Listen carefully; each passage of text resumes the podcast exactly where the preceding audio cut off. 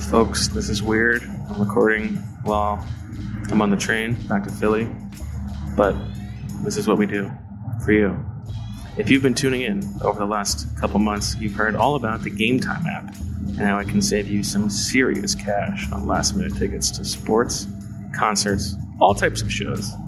Even today, a good friend of mine who lives in D.C., an Eagles fan, used the Game Time app to go watch the Eagles beat Washington and move into position to play against the Dallas Cowboys for all the marbles, with a few marbles left over in Week 17. Well, the good news is, now Game Time is hooking you up for the holidays with a $10 credit. My buddy got to go and sit in the lower bowl for $55. Would have been $45 with a $10 credit. Here's what you do.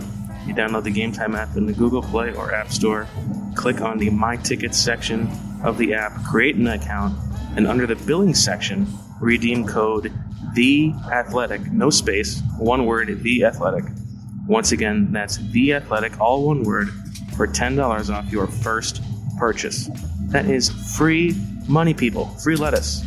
Credit is only available to the first 1,000 people who redeem the code, and it expires at the end of the year. That's December 31st, 2019. So make your moves quick and score last-minute tickets. Birds with Friends. Birds with Friends.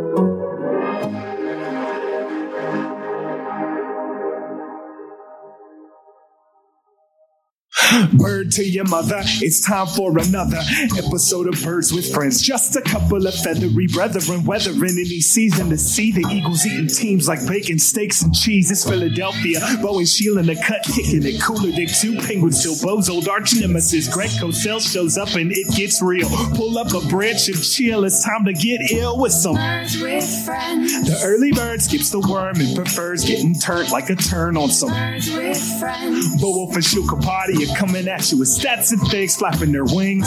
I'm gonna have the rest of my life with these kids. Wow, we gotta get that in a drop immediately. Let's edit that one out. That didn't come out play. There's no editing. No editing on this podcast. That's the wonderful Birds with Friends. No editing. Hello, everybody. Bo Wulf, Zach Berman here from FedEx Field. It is early, 7:13 p.m. on a Sunday evening. We are recording early and then doing our writing on the train back, as I'm sure you are all very interested in. And that's why we don't have a quiet, a tired a Zach as we would otherwise. But listen, the Eagles win. Coming off a game that was odd, I would say. The defense didn't play very well, but Carson Wentz leads his second straight game-winning drive in as many weeks. And I think, Zach, we should start with the obvious storyline after this game. The Eagles winning. All signs pointing towards next week against the Dallas Cowboys in what is, for all intents and purposes, a win-and-end game. But the big story, as you predicted during Friday's show, Halapoulivaati Vaitai holding it down at right tackle. Well, we are talking about him after a win, correct? That's what I'm saying. He's the number one story, right? Well, he's not the number one story, no. Oh. I simply said something we would be talking about. He was not the problem. No, the guy who we would be talking about. Well, we're not allowed to pick Carson Wentz. Mm-hmm. So Carson Wentz, Greg Ward, Miles Sanders, talking about all three of them. Carson Wentz, second week in a row with a game-winning drive. The clutch quality, that's not something you can measure, but certainly you can see that in situations when they needed a score 2 weeks in a row, he came through. Well, let's not go too far with the clutch measure because he had the ball in a tie game with about 8 minutes left. And he fumbled. And he had one of the worst plays of his career, maybe the worst play of his career when it happened. Just holding the ball, not sensing the pressure behind him, and a terrible, terrible fumble in a bad spot. Like, you know, that wasn't clutch. He said on the sideline to get another chance. He retreated to the sideline, and he said, just get me the ball back. Just get me the ball back. And they got him the ball back. And he was always going to get the ball back. And he went 8 for 8. Up a touchdown. He still would have got the ball back. He went 8 for 8 on the final drive. He and let a touchdown. Look, if he did not lead the touchdown drive there, the story of the game would be him fumbling, correct? So he redeemed himself. They won. That's the way this stuff works. Yeah, sure. But I'm just saying, let's not go too far. It's also it's the same point of like maybe he wasn't not clutch before just because certain things like he made the throws that guy should have caught. He wasn't less clutch in Atlanta than he was today. Agreed, but you judge it based on the result. Yeah, but we don't have to be slaves to the narrative like everybody else is. We can be a little more nuanced. My favorite word. Yes, correct about that. Okay, so the Eagles are 7-7. They have clawed back to 500, and after the Cowboys have thoroughly thromped the Rams in Dallas. Both teams are 7-7, and they will play next week. The Eagles need both to beat the Cowboys next week and either to win in Week 17 against the Giants or have the Cowboys lose to this same Washington team. So next week is not winning in for them, but if the Cowboys win, they will clinch the NFC East. The Eagles win this game 37-27 thanks to a walk-off, meaningless Nigel Bradham fumble return touchdown. But this game was certainly not a 10-point margin, and it was not a explosive 37-point performance for the Eagles team. Would you like to start with the offense or the defense, Mr. Berman? Let's start with the offense. Let's start with Miles Sanders. Let's keep the main thing the main thing. I don't know if we're keeping the main thing the main thing. You know, low man wins. So Miles Sanders. Miles Sanders rushed for a season high. First 100-yard performance of his game. Now he's a rookie, so... 100-yard performance of his career. Yes. Also was very effective in the receiving game. Caught a nice touchdown in the corner of the end zone. He surpassed... Best throw of the year, I think. Yes. Or certainly up there. He passed DeSean Jackson for the Eagles' rookie record for most yards from scrimmage. Interesting. He passed LaShawn McCoy for the Eagles' record for most rushing yards by a rookie. Okay. And there's still 2 games to go. Miles Sanders is rounding in the form to be a really dynamic offensive player for them. He looked very good in this game. Yes. And you know the biggest play, aside from the touchdown catch, was on a 3rd and 12, I believe it was. 3rd and 10. 3rd and 10 was it? It was 3rd and 11 on the scoreboard, 3rd and 10 on the score sheet. Okay. So there were actually 2 cowards draws that the Eagles converted on first downs, but the big one was a 56-yard burst. Well, Bo, you call it a coward's draw.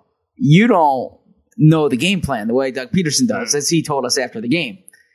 He said that was a play. He said, you guys don't game plan like I actually thought the first coward's draw was less cowardly, and that was actually like a really nice run by Sanders to get across the field and get the space. The second one, 3rd and 10, we'll call it 10.5 to split the difference. Yeah. At that stage of the game, I thought that was a bit of a weak call. But well, so can I give you background on that play? Yeah. So it was a called run with a kill in it to a pass. Usually it's the other way around. Right. This had a kill to a pass if they did not get the look that they were expecting. Okay. They got the look they were expecting, and so they had a called run. And Miles Sanders saw that they were kind of overloaded on the right side, so he knew it was going left. And they blitzed one guy. As Jason Kelsey said, if that guy kind of goes around, then Miles Sanders is stopped for a 4-yard loss. That guy came in, Sanders had the lane, and he had daylight in front of him, and 56 yards later, he had... Daylight come, and he wanted to run home. Correct. So very impressive run by him, and as Doug Peterson would tell you, that call was designed to get a first down. We're in a bit of a different situation here, Zach, than normal post-game pods. First of all, we're open air, so there might be some ambient noise that listeners hear. We're face-to-face on a tall sort of bar stool type thing instead of sitting side-by-side. I just want to let listeners know that the dynamics are different today. Correct. Well, I recall in political science class saying that one of the qualifications for being a president is, can you have a beer with this guy? That's like something that a lot of Americans say. So here you are, we're in a bar stool. Yeah, but we're not having a beer. No, but this is the type of setting with which one would have a beer, right? Sitting up here on bar stools. I was trying to. I've had a beer with you before. Yeah. Pleasant. Okay. Yeah. Fun experience. Yeah. Okay. So don't worry too much about it. And also, what a terrible way to decide who should be president. Well, I agree with you there. This was just what it was from a poll of voters. Yeah. I mean, I don't want Barney from The Simpsons to be president of the United States, but I concur. Once again, I'm not. I'm simply relaying it. I am not endorsing it. Carson Wentz line in this game, Dr. Berman, 30 of 43 for 266 yards, 3 touchdowns, no interceptions. a 109.3 quarterback rating, and he was sacked twice. He also had technically two fumbles, although one fumble was originally called a fumble, and then it was overturned and called an incomplete pass at the time. But well, that would have been his third fumble. Yeah, that's what I meant. So he yes. technically had two fumbles, but he yes. almost he almost had a third. Had three. Yes. Yeah. Correct. He does not do a good job of protecting the ball in the pocket. No, and it's he said something that has been the case for 4 years running, and I don't know how to fix that. No, I asked Doug Peterson, and Doug Peterson said they have to coach it up. Said that when you have a guy drop back as much as Carson does, things are going to happen, but be doing the thing from the program with him. Every time he's walking down the hallway, guys got to be like whacking. Yeah, so to me, it's situational awareness. As Carson said, the fourth quarter was so bad. He had the ball for so long, and he's like, there was no reason for him to not know there was a guy. No, he says yes, he was trying to improvise and make a play, but look, it's one of these things where when I say we reporters can't keep asking Carson about it because like the answer doesn't change. Yeah. I understand that he's trying to make a play. I understand sometimes he needs to eat it. He needs to do it in games because it's costing them. It almost cost them tonight. Certainly cost them against Seattle. And he needs to do a better job. So the Eagles' offensive game plan in this game was basically how can we bog harder? It was bog two, bog harder basically from the Eagles' offense. They played about. I was counting it, I think, about something like 10 total snaps of 11 personnel out of 75 snaps. Rob Davis, Big Bob, played about 12 snaps, was not targeted. The Eagles' wide receivers in this game, Greg Ward, 7 catches for 61 yards in the game-winning touchdown. J.J. Arcega-Whiteside, 0 catches, dropped a touchdown, and Big Bob, 0 targets. So this was all on the tight ends and running backs. And, we saw lots of Josh Perkins in this game, even though he wasn't targeted at all. Lots of three receiver sets. And the Eagles, even though they ended up scoring 37 points, I believe their longest completion air yards-wise was the 15-yard touchdown laser to Miles Sanders. They had, I think, 2 shots, borderline shots downfield. This was, as we've seen all season long, very difficult short completions. Everything is hard for the Eagles offense. I thought the best summation of this game and like the state of the Eagles offense was in the first half when they go on a 15-play field goal drive. Mm-hmm. And then on the very next play for Washington, they score a 75-yard touchdown. And then the Eagles come out, here we go again. And they come out in 23 personnel, two running backs, 3 tight ends, and like, okay, here we go again. They ended up, I think punting away that drive. Yeah. But like, what are they supposed to do though? Well, I mean, listen, credit to Doug Peterson for they did some interesting things in this game. Yeah. We saw a lot of Boston Scott and Miles Sanders on the field together in this game, which as Sheil talked about before, it like what problem are you presenting to the defense? But I mean, it's right. They don't have many other options. Exactly. I mean, I would have liked to see a little bit more Big Bob than Josh Perkins. I don't think Josh Perkins was bringing much to the table here. I mean, he wasn't even targeted, and he played a ton of snaps. But I mean, it's true they don't have a lot of options. And credit to Wentz and credit to Peterson for manufacturing something out of the limited personnel they have. Jason Kelsey had a good quote about this. If I can read my sloppy transcript, he said, "Let's see." Obviously, everybody knows that we've lost our 3 top receiving options, and we're out there with 3 tight ends and guys off the practice squad and find a way to still move the ball and put up points. And I think that's the mark of a great offense and a great coach. Okay.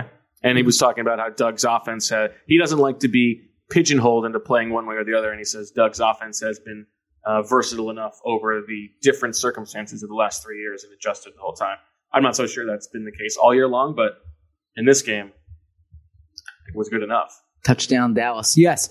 Who scored? Tony Pollard. Okay. As long as it wasn't Michael Gallup. You're going up against him in fantasy? Yeah. Okay. I will alert you to that, but it's 43-15. An extra point will make it 44. So what do you think the line's going to be on that game? Dallas +2. Oh, I'm sorry. Dallas minus two. Yeah, Dallas -2. Eagles +2. Okay. What do you think? I'll say Dallas -3. Okay. So you're saying it'd be a 6-point... It'd be 6-point favorites at home? Yeah. Interesting. Okay. So yeah, so as I was saying, or as you were saying about Doug, I actually think sometimes Doug likes it when things aren't when he doesn't have this assortment of weapons. Well, I think he can just kind of be more creative. Forces him to be more creative. Exactly, right? Exactly. So it's as a play caller, you know, we like the Alshon matchup this week. Exactly, him the ball. Exactly. It's like we don't need to kind of spread the ball to this guy, this guy, this guy. It's just I try to figure out how someone can get open. I thought Zach Ertz played a good game tonight. He did, or today rather. Dallas Goddard made his best play in several weeks. That big catch in the last round. He had two nice plays. He also had the play with the run after catch. That's true. Yeah. He also whiffed on some blocks and did some other stuff. But yeah. Well, Sheil told us on the pod the other day. Yeah. His blocking's gone downhill. 5.6 yards per carry for the Eagles in this game. Well, it helps when you have a 56-yard run. It sure does. Situationally, 3 for 4 in the red zone. That's good. And they were red zone and third down. 69% on third down. Yeah, they were really pretty nice. They were really good on third down. 11 of 16. Yes. Yeah. And the reality is, you mentioned that the Terry McLaurin play. When the Eagles don't have that type of big playability, then they need to be able to convert on third downs. That's the only way they'll score. They obviously don't have Terry McLaurin. Instead, they have J.J. Arcega-Whiteside. But I would still like to see the occasional shot downfield. They did call a shot play to Big Bob, it looked like, on a third and long, but the blitz got home. Carson didn't have time to look. But it didn't even seem like Carson was looking. I should have been looking. It was wide open. I agree. And you spotted it from the jump. Yeah. Robert Davis was streaking downfield. Big old Bob. Yes. The Eagles' drives in this game. Field goal, touchdown, punt, punt, end of half, punt, touchdown, touchdown, fumble, touchdown. 2 minutes. All right. We've been given the 2-minute warning 14 minutes into the podcast because apparently when Daniel Snyder leaves the building, we have to leave the building where we are in these suites in FedEx Field. Zach doesn't want me to keep talking. He doesn't want me to tell the Daniel Snyder part of this. What, is Daniel Snyder going to come down on us for telling the truth that we're not allowed to be here when he leaves? It's not on the record. That's gumshoe reporting. Nobody said off the record. All right, we'll pause this, figure out something else, and I don't know. Talk to you soon, I hope. Here's a break. Actually, before I say that, now would be a good time for you to meditate. Take a deep breath. We talk about physical fitness a lot, but there's another side to the game that's just as important. I'm talking about mental fitness. Calm, the #1 app for sleep and meditation, has teamed up with LeBron James to help you train your mind. And if you head to calm.com/birds, that's calm, calm.com/birds, you'll get 40% off a Calm premium subscription. For a limited time, our listeners can join LeBron in using Calm with a 40% discount to an annual membership at calm.com/birds. Unlock content to help you focus, ease stress, and sleep better. Get started at calm.com/birds. That's calm.com/birds. And that will take you from now until next Sunday's game against the Dallas Cowboys. We are back. We have relocated. And I think we were talking about Halapoulivaati Vaitai. We were not. By the way, I just didn't want to get that security guard in trouble. That was the only thing. Okay, I mean, it wasn't like this. That's fair. I'm glad that that's what you were thinking about. But what kind of megalomaniac has a rule no one's allowed in here after I leave? I mean, I guess it takes a certain kind of egomaniac to buy a football team to begin with, but. I mean, we're talking about one of the, at best, 2 worst owners in all of sports. Are you asking for my comment on that? Like, I haven't put much thought into. He probably thinks he won the headlines today because he got Urban Meyer to show up to this game, you know, probably using him as leverage. Like, would that be a good hire? No, it wouldn't. Are you kidding me? Do you actually think it would be a good hire? I mean, I think you can do worse. The guy's won everywhere he's been. So what? And if you're looking, I think he would be an abject disaster. He knows your quarterback. Great. I mean, I don't know. Like, I don't know how he would. Why don't they just hire his high school football coach then? And I think it goes well beyond your head coach in terms of having a successful team. But well, yeah, we're talking about a guy whose organization will always be rotten to the core. Well, that's right. Yeah, I think their problems are well beyond the head coach. But I think you can do a lot worse than Urban Meyer. I'll put it that way. Well, I mean, you could hire Pat Shurmur, but I don't know if you could do much worse. I think he would be awful. I don't know. And he's, you know, I don't want to get in trouble, but he's, from what I can tell, not exactly a good guy. Yeah. I mean, I don't know why. Is that a qualification for being a good coach? That's a good point. That's a good point. But I'm just saying I don't feel bad. But this, I mean, Daniel Snyder, what are we doing here? You think Bruce Allen's going to get another extension? Do I think so? If he does, that would be egregious. Who do you think is the worst owner in sports? It's a good question. I would need to put more thought into it than this. I mean, certainly. I think it's a two-man race between Daniel Snyder and. Would you like to guess the other one? Who comes to mind first for you? I have it in my mind. I want to know who comes to mind for you. Well, I mean, I always thought Donald Sterling, but he's not an owner anymore. Yeah, so, okay, I'm trying to think. Oh, James Dolan. Yeah, to me, I'd say James Dolan's worse than. I think James Dolan is a little bit worse, only because he has. I think he's tarnished a bigger legacy. True. Yeah, and Washington has. I would like to watch Daniel Snyder's rock and roll band, though. That would be fun. DS and the Straight Shots. A Jim Dolan reference, yes. By the way, because Bo likes to give the visual, Bo was on a high top chair now. I am on a desk chair, yes, so Bo was looking down at me, lording down upon from his throne. Yeah. Yes, from his throne. It is funny. So. Meanwhile, you've got like a weird view of my socks that you. I haven't been looking at your socks, but they're nice socks, by the way. Thank you. These are from a wedding. Groomsman gift. Always a good gift from the Duberstein Crosby nuptials. Nice. Would you like? I mean, you seem curious. I'm just letting you know. I appreciate that. Okay. Okay. So back to Big V. I think that he did pretty well in this game. Yeah, he wasn't a problem. You think Lane Johnson will play next week? Yes, I do. You do? I do. You think he will come back from 1 week out with the high ankle sprain? And that would be a very quick turnaround. Lane has played through injury before. He played through an MCL injury last year. But I think he'll push to come back for that game. Did you see? I mean, listen, we are still talking about two barely wins against two very bad teams. Yes, these are rivalries, and you know you expect division games to be close. But let's not start celebrating. I agree. Here. Sure. But did you like? Does this win make you feel better about next week than it did this morning? Well, did this morning. It got them the next week, okay. So it doesn't make me feel better about next week, but it gets them the next week, and that's like to me that's all that mattered. Was they need to get to next week. They need to make next week meaningful.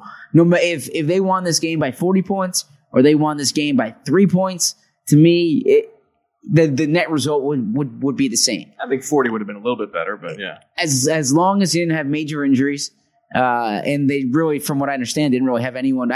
Darby left the game. Right, then came back and then left. Yeah, so I don't know what's going on there. But, you know, it's not as if Carson went down, so... So to me, the objective of today was get the next week, and they got the next week. I think that there's no reason to believe what we've seen through 14 games that this Eagles team has something special in them. But ain't no stopping us now, right? They've also, they literally haven't played one game all year in which both sides of the ball have played pretty well. I thought Buffalo. Yeah. The offense wasn't great, but they were solid. The offense wasn't great, but yeah, they were solid. Well. Yeah. I'll accept that. I thought Buffalo, but Green Bay, they had one defensive stand, and that was it. But I mean, if they are somehow able to put together one good game next week, it's all they need. Yeah, that's all they need. Well, that's really not all they need. They still need to beat the Giants in Week 17. But there is like a, I don't know why we believe that there's something still left for them to show, but they do have something. I mean, they obviously have another level if they can get to it. I mean, I don't want to pick the game now, but like I'm not riding this wave with the team at this point. But this is the most, like from the player's perspective, probably, this is the most feel-good win of the season, probably. After the game, you feel good. I thought Green Bay. Buffalo, was. I guess. Yeah, Green Bay. Green Bay. That was a big win. And Buffalo, you get to go to the bye. Yes. Yeah, you get to go to the bye. So that was... No, Chicago, they went to the bye. Yeah, I'm all messed up. That's okay. Slept on the couch last night. I feel good. But, yeah, that factors in. Have a long night of writing ahead of you. Well, yeah, I'm a little bit... I don't even know what I'm going to write. You'll make it good. I have to admit, I'm a little thrown off by the timing of the pod. Usually, I'm in much better... We could have waited. It was your decision to move it up. Yeah, but we were still always going to have to do it. Would you prefer if I drove? I would have driven. No, I offered that. I would just prefer. Nice. I'm more comfortable doing the podcast at 1 a.m. than than 7 p.m. Yeah, I'm not tired enough. I received a lot of comments this week about you're now leaning back in your desk chair about just how late to pontificate about just how late that podcast was last week, and I was like, it was fine. I didn't mind. It's part of the job. But you're right. Maybe I need to adapt as well. It's earlier than I would like, but that doesn't. It's not going to stop me from complaining. But you left me hanging when I said, "Ain't no stopping us now." I wasn't trying to be like cute there. I was making a reference to a song from long ago. I was making a reference to the post game locker room. I was teeing you up for a tease. I know, but I don't know how much that, and maybe will be the main part of the story. Maybe it'll just be referenced. Well, then that's why I'm all discombobulated. We were in the corridor outside the locker room. They were blaring "Ain't No Stopping Us." They were blaring "Ain't No Stopping Us" before now. Before Doug's speech and then after Doug's speech, they played it twice. And then they also played another song. Yes, "Brick House." Yes, and then of course Jason Peters on the ones and twos. And I asked him, how long did it take you to decide that was going to be the song? He said about 2 seconds. That's how they feel. "Ain't no stopping us now." I mean, I think there's a lot of ways to stop them now, but it's good that they feel that way. Yeah. So this, look, and I said this all along, and I believe it. If you told this team going into the year that they'd have a Week 16 game against Dallas to take first place in the NFC East, they would sign up for that. Now, I don't think they thought it would come with these records, but yeah, Dallas is the defending division champ. Really good team. Okay. Very good roster construction. I'm not so sure that Dallas deserves to be called a really good team. A really talented team. Going into the year, really talented team. Oh, going into the year. Okay. Yes, that's what I'm saying. Oh, okay. Not at this point. I'm saying going into the season. Fair enough. If you looked at the schedule and you said you have a Week 16 game at home, and if you win that game, you'll be first place in the NFC East, the Eagles would sign up for that, in my opinion. I suppose. So, here you have a shot at a home playoff game. Okay, any other thoughts on the offense? Greg Ward. We haven't even talked about Greg. Yeah, Greg Ward showed up on that last drive. 4 catches for 40 yards on that last drive. He's playing well. And this makes you call into question the Eagles roster construction. They chose Jordan Matthews over Greg Ward. Clearly, they should not have done that. Yeah. So they chose Mac Hollins over Greg Ward? Yes. Yeah, so as I said a few weeks ago, in my opinion, they get no credit for like this for Greg Ward. And he's been in the building since 2017. Well, yeah, it's not like Greg Ward is Big Bob Davis, and they didn't really know what they had in him. They just wanted to give him a shot. He's been in the building for 3 years. Yes, he's been involved in 16 roster transactions. Nice. So 8-point lead. Yes, he was wasn't he the AAF's leading receiver. He was playing well for San Antonio. I don't know if he was. No, I think Charles Johnson was the leading receiver. Oh, that's right. Charles Johnson was the leading receiver, but Greg Ward had some nice plays. I was getting my Eagles. Your AAF mixed up. Yes. Eagles confused. Yeah, Greg Ward's been playing well. It'd be nice if their second round pick could do something. Dropped a touchdown today. Do you think that was tipped? Did it look like it was? It might have been, but still hit his chest. Tipped? Yeah, hit him in the chest. Taps the ball. at some point he made a good catch last week. Yeah. But you need to make that play in the end zone. Well, the thing is that we know that he's really good at contested catches, as we learned at Stanford when we were up late and nobody else was. Mm-hmm. And so at some point that will rear its head. What time was Ohio State on? That's a good question. They can tune into those games. Yeah, they didn't tune into those games, yeah. Maybe they just don't like the Fox broadcast team.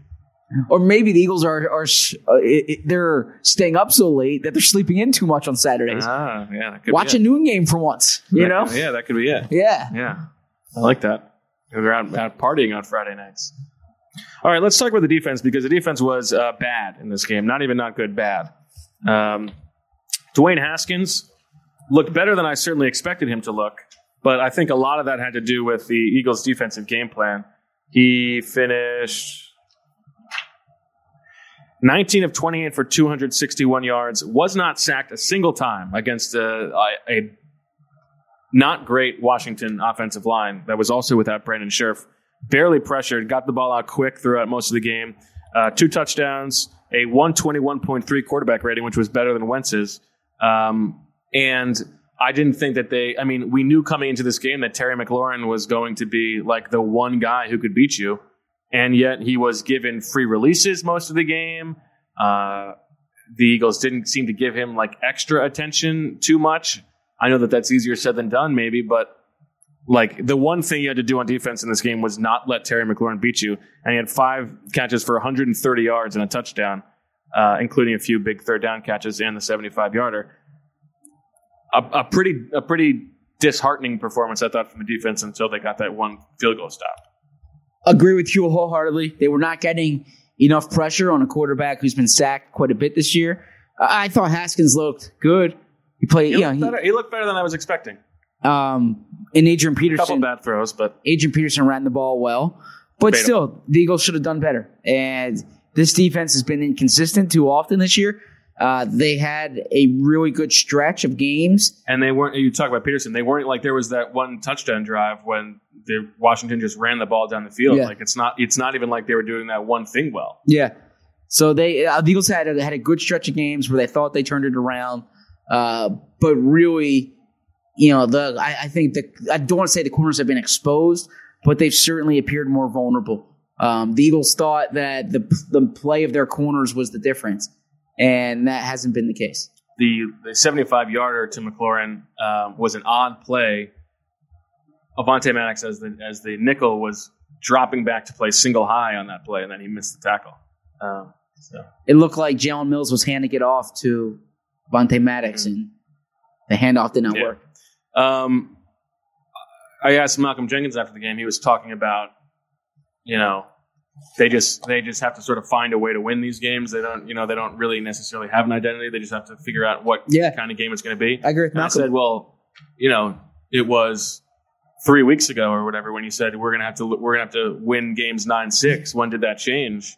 And I said, well, I think Miami. He's like, yeah, I think we learned in Miami that we can't win the games like that. So he recognizes that this defense is plenty flawed. I agree with Malcolm, and I'm guilty of this too. We try so hard to kind of define the identity. Do you owe the listeners and readers money who you advised to take the under in this game? Yes, I do. I was adamant about that. Once you did that, I was like, this is good. I wrote it over. And I wrote it in the cheat sheet. Easy money was the over. Yeah. Also, I was wrong on both of them. I picked Washington to cover, which was looking good until Nigel picked up a ridiculous cover. Yeah. An absolutely ridiculous cover. You'd be furious if you bet the other way. Yeah. But no, I don't think they need an identity. They just need to win. And they've done it 2 weeks in a row, and they set up this great Week 16 game. There should be juice in the city. There should absolutely be juice in the city. When the juice comes on in the city, and the reality is, if you were looking at the NFC standings this year, say the Eagles were 10-6 and won the division, they wouldn't, or 10-6 and didn't win the division, they wouldn't make the playoffs at that number. So this is a division of heavyweights. This is a division of. Well, I'm just saying they had these standings up on the board. Yeah, just now. San Francisco. We don't know that. I mean, what if one of those wins came against Minnesota? Okay. I don't know. I mean, I'm just trying to be contrarian here. I don't. Yeah. Point being, we don't know that. My point is, I mean, if they win the next two games, they deserve to go to the playoffs. They won the division. They deserve to go. That's my point. Yeah, that's fine. Is that I agree with that. Like at this point, once you realize they're not getting a first round bye, if you win your division, you get a home playoff game. That's all you can ask for at that point. At that point, yes. So they're not one of the two best teams in the conference, but they're in a position to get a home playoff game if they beat Dallas at home. And we'll see what happens. Juicy. It's going to be a fun week. Are you trying to wrap up the pod? You're really leaning back. The chair does not, yeah. And you've got your heavy jacket on because we're still open air. Yes. No, I like you're about to fall asleep. But I'm following your... No, I still have a lot of writing to do, actually. I feel bad that my story's not up right now. I haven't written a word. What else? Some odd coaching game management things. I didn't like Doug not taking the holding at the end of the first half. Yes. Yeah, you were outspoken about that. That was a bad decision. And it worked against them. I understand what Doug was trying to do. He thought he can get off the field on 3rd and 4. Yeah, but 3rd and 4 is so easy to pick up, and you're asking them to pass, where if you would back them up, you're basically daring them to run the ball, which knowing this Washington team, they probably would. Mm-hmm. And then you're going to get a 3rd and longer. I agree. Yeah. And you didn't like the 10-second runoff, too. He didn't like the runoff. Yeah. Well, I mean, that was silly. They were already at midfield. Take the runoff. Anything else? Is that it? Yeah, you didn't like the 3rd and 10 call, but I explained it to you. Hope that helped. You know what? It's not even the 3rd and 10 call I don't like. The things that I don't like are when it's like 2nd and long or 3rd and long, and he out trots Josh Perkins for a 3 tight end package. Like, yeah, look, I still disagree with their roster management decision. I want to make that clear. Even if they consider for Jay Ajayi tonight, huh? Real contributor. Yeah. So my guess is if they can get Jordan Howard back, then Jay Ajayi is off the roster, and they're promoting a wide receiver. Yeah, I mean, just get somebody to run. Although Nelson, we'll see what happens with Nelson. Perhaps Nelson's back too. Perhaps he can take a move back and no longer be in Stillman. He can still search for a check or potentially a checkmate as he gets to free agency. Correct. Who would be the queen in that situation, you think? Well, Carson. Howie? Yeah. Well, Howie's the one. Howie's not on the board. Howie's the one playing. So yeah, but he wouldn't checkmate Carson. That doesn't make sense. I think he's trying to. Right. He's playing against Howie, so a checkmate gets him a new contract. Okay, so which I mean, if you're an Eagles fan, I think you're rooting for Howie in that one. But maybe Nelson Aguilar with 260 catch seasons. Yes, just want to put that out there. That and Mitch Trubisky being a Pro Bowler will get you nothing off an Amtrak ticket to 30th Street Station. What else?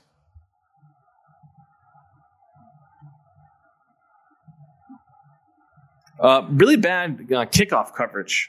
Yes, it was bad today. Their special teams have been bad all year. Yeah, I'm a big Dave Phipp fan. Water gun to my head, I think the Eagles have a new special teams coordinator next year. Interesting. One of the holdovers from the Chip staff. I'm a Phipp guy, but they have not been great this year. Sheil Kapadia wrote a good Dave Phipp story in 2017, wasn't it? Yeah, and as the Kapadia curses want to do, the Eagles' special teams has declined ever since. I'm allowed to give it a plug now. Yeah. Yes. So that's a good reason to be worried about the Baltimore Ravens, of course. Arcega-Whiteside, like, what? Are you worried here? I incorrectly predicted that he was going to have a big game. Did not occur. Yeah, you also told me you would start David Montgomery. I think he had like 3.1 fantasy points. Good thing I didn't listen to you. Yeah. Now, if you were doing this in DraftKings. Ooh. Whoa. So if you were playing DraftKings and you picked those players and it did not work out well, and you said, you know what, I want to bet on a game to try to get my money back, well, I know just the app for you. The holiday season is here. We know what that means for football fans. Bowl season, as in well over 30 bowl games before the championship game on January 6th. If that's not enough to get you excited, the playoff push is underway for the pros. Need even more? The DraftKings Sportsbook app can get you in on all the action and more 24/7, 365 days a year. With so much going on this year, they have great promotions running every day, especially this week. DraftKings is giving away 8 days of sportsbook gifts this holiday season. Be sure to check out the promos tab in the DraftKings Sportsbook app each of the 8 days leading up to Christmas to open your daily gift.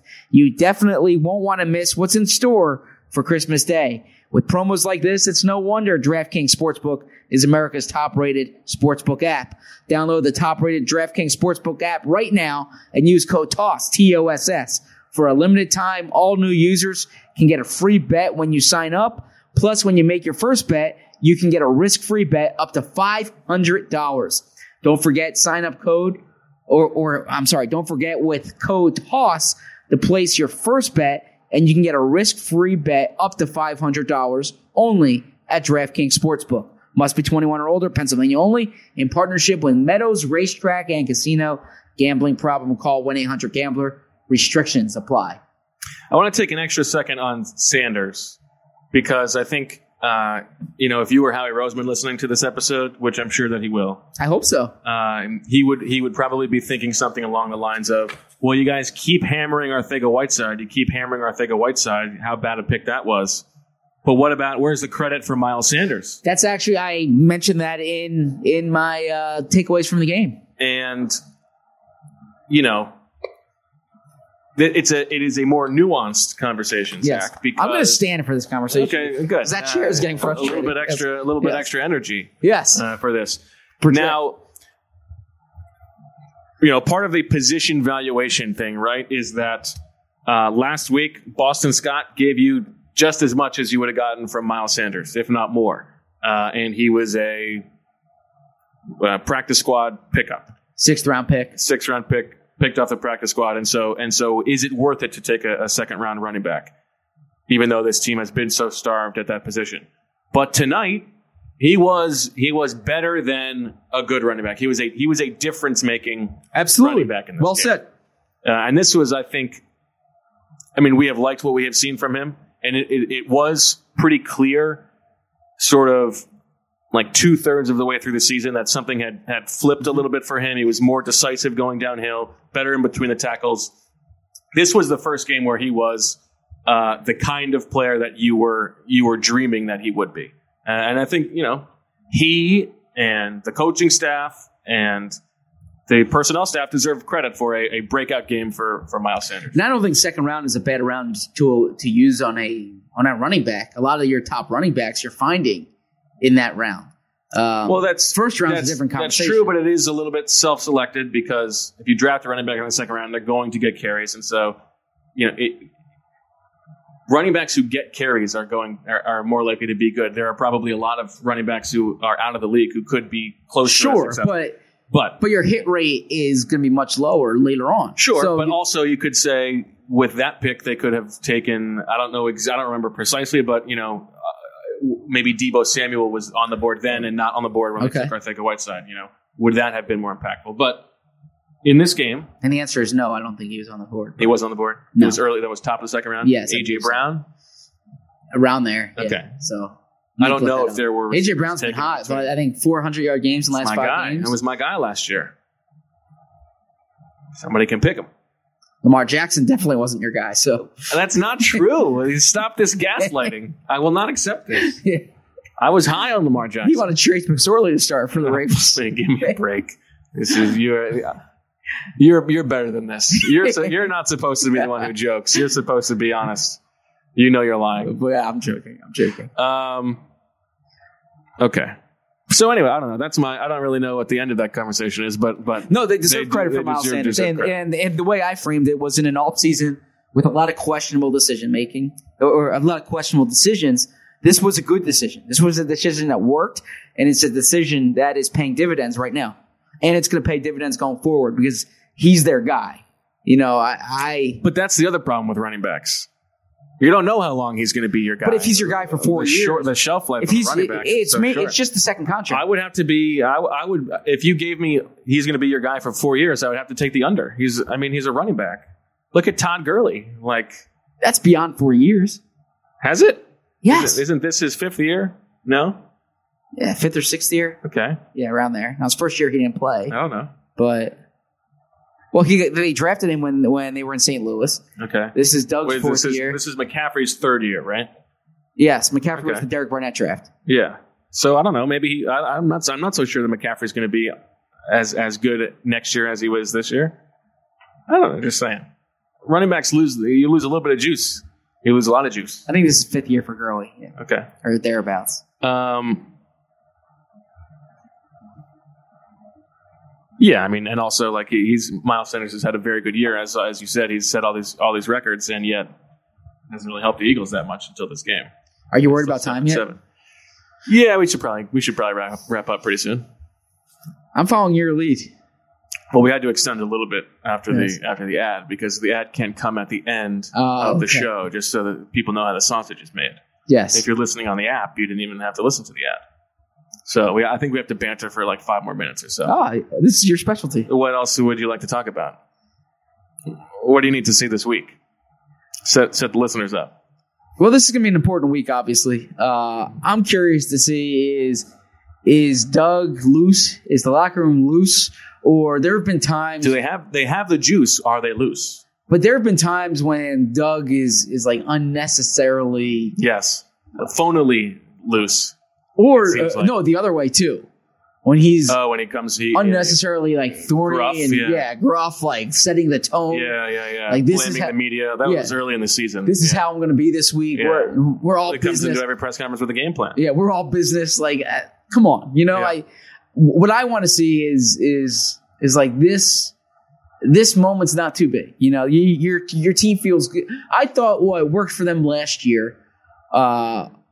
When Foles stepped in and they made that run, it was almost like they were playing with the house's money. Yeah. And I kind of felt like the team almost viewed it that way too. And that's a former Athletic writer. Yeah. That's a former Chargers writer. We call him out. You're calling him. That's Sam. Yeah. Yes. Covers the Nats now, right? Yes, among other things in Washington. A very good writer. Check out his coverage. Coming from you, you must take that as a high compliment. Yeah. Well, he was educated well. Mm. The same place where the head basketball coach committed involuntary manslaughter. If you want to take it there, it's the same place where that basketball coach was involved in an accident. Right. Yes, I'm not getting into that. That's. I just wanted to make sure I had the place. Right. Yeah, Syracuse University. Okay. Yes, he was educated well. In any event. I think that the team... You wrote a very good story last year after the Chargers-Ravens playoff game about the Chargers' 7 defensive back package that allowed them to beat Lamar Jackson. That's my Sam Fortier story. Yeah. Is it Fortier or Fortier? Well, that's why I said Sam, because I don't know how to spell it. Okay. It could be Fortier. Yeah. But very good. Very good. Okay. So I think if the Eagles are loose this week, that's a good sign. Look, they know what's at stake. They don't need to create something unnecessarily. Do you think they'll still find a way to get thorny with us? Yes, that's my guess. Yes. Probably. Yes. Yeah, Brandon Graham does this thing. Everybody's talking about Carson Wentz's fumble. Yeah. Yeah. Did lead a game-winning touchdown drive. And we know. Yeah, you were all over me for saying that he showed his clutch tonight. True. You did not like that. I'm going to have to change that line in my story. Did you write that he was clutch after the Atlanta game? No, I did not. Okay, well, that's all. Okay. Turns out Greg Ward is more clutch than Nelson Aguilar. That's what we learned.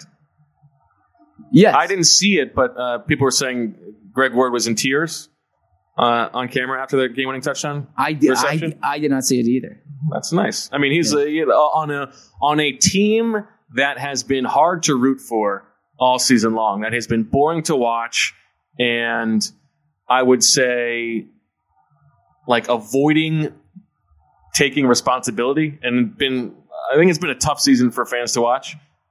Greg Ward is one of the guys who is like, you can really root for him, and it makes rooting for this team, I would imagine, not as much of a chore. Yeah, I agree. I would say like even though the Eagles are depleted with their offensive weapons, the juice of these young guys who are playing for a little bit more than some of the other guys, I think has brought some juice to the team. Agreed. For fans as well. Agreed. What do you think of Clayton Kershaw's MVP performance in the World Series this year? What does that mean? Well, you don't judge the results of things, right? Just like what was intended going into it, right? Clayton Kershaw wasn't even in the World Series. Well, that's my point. That's my whole point. Well, I don't get your point. You were saying your argument was that Carson was clutch in that Atlanta game. Yeah. Okay. He was. I thought, but they didn't win it. Like Clayton Kershaw threw some good pitches. Gave up back-to-back home runs in the division.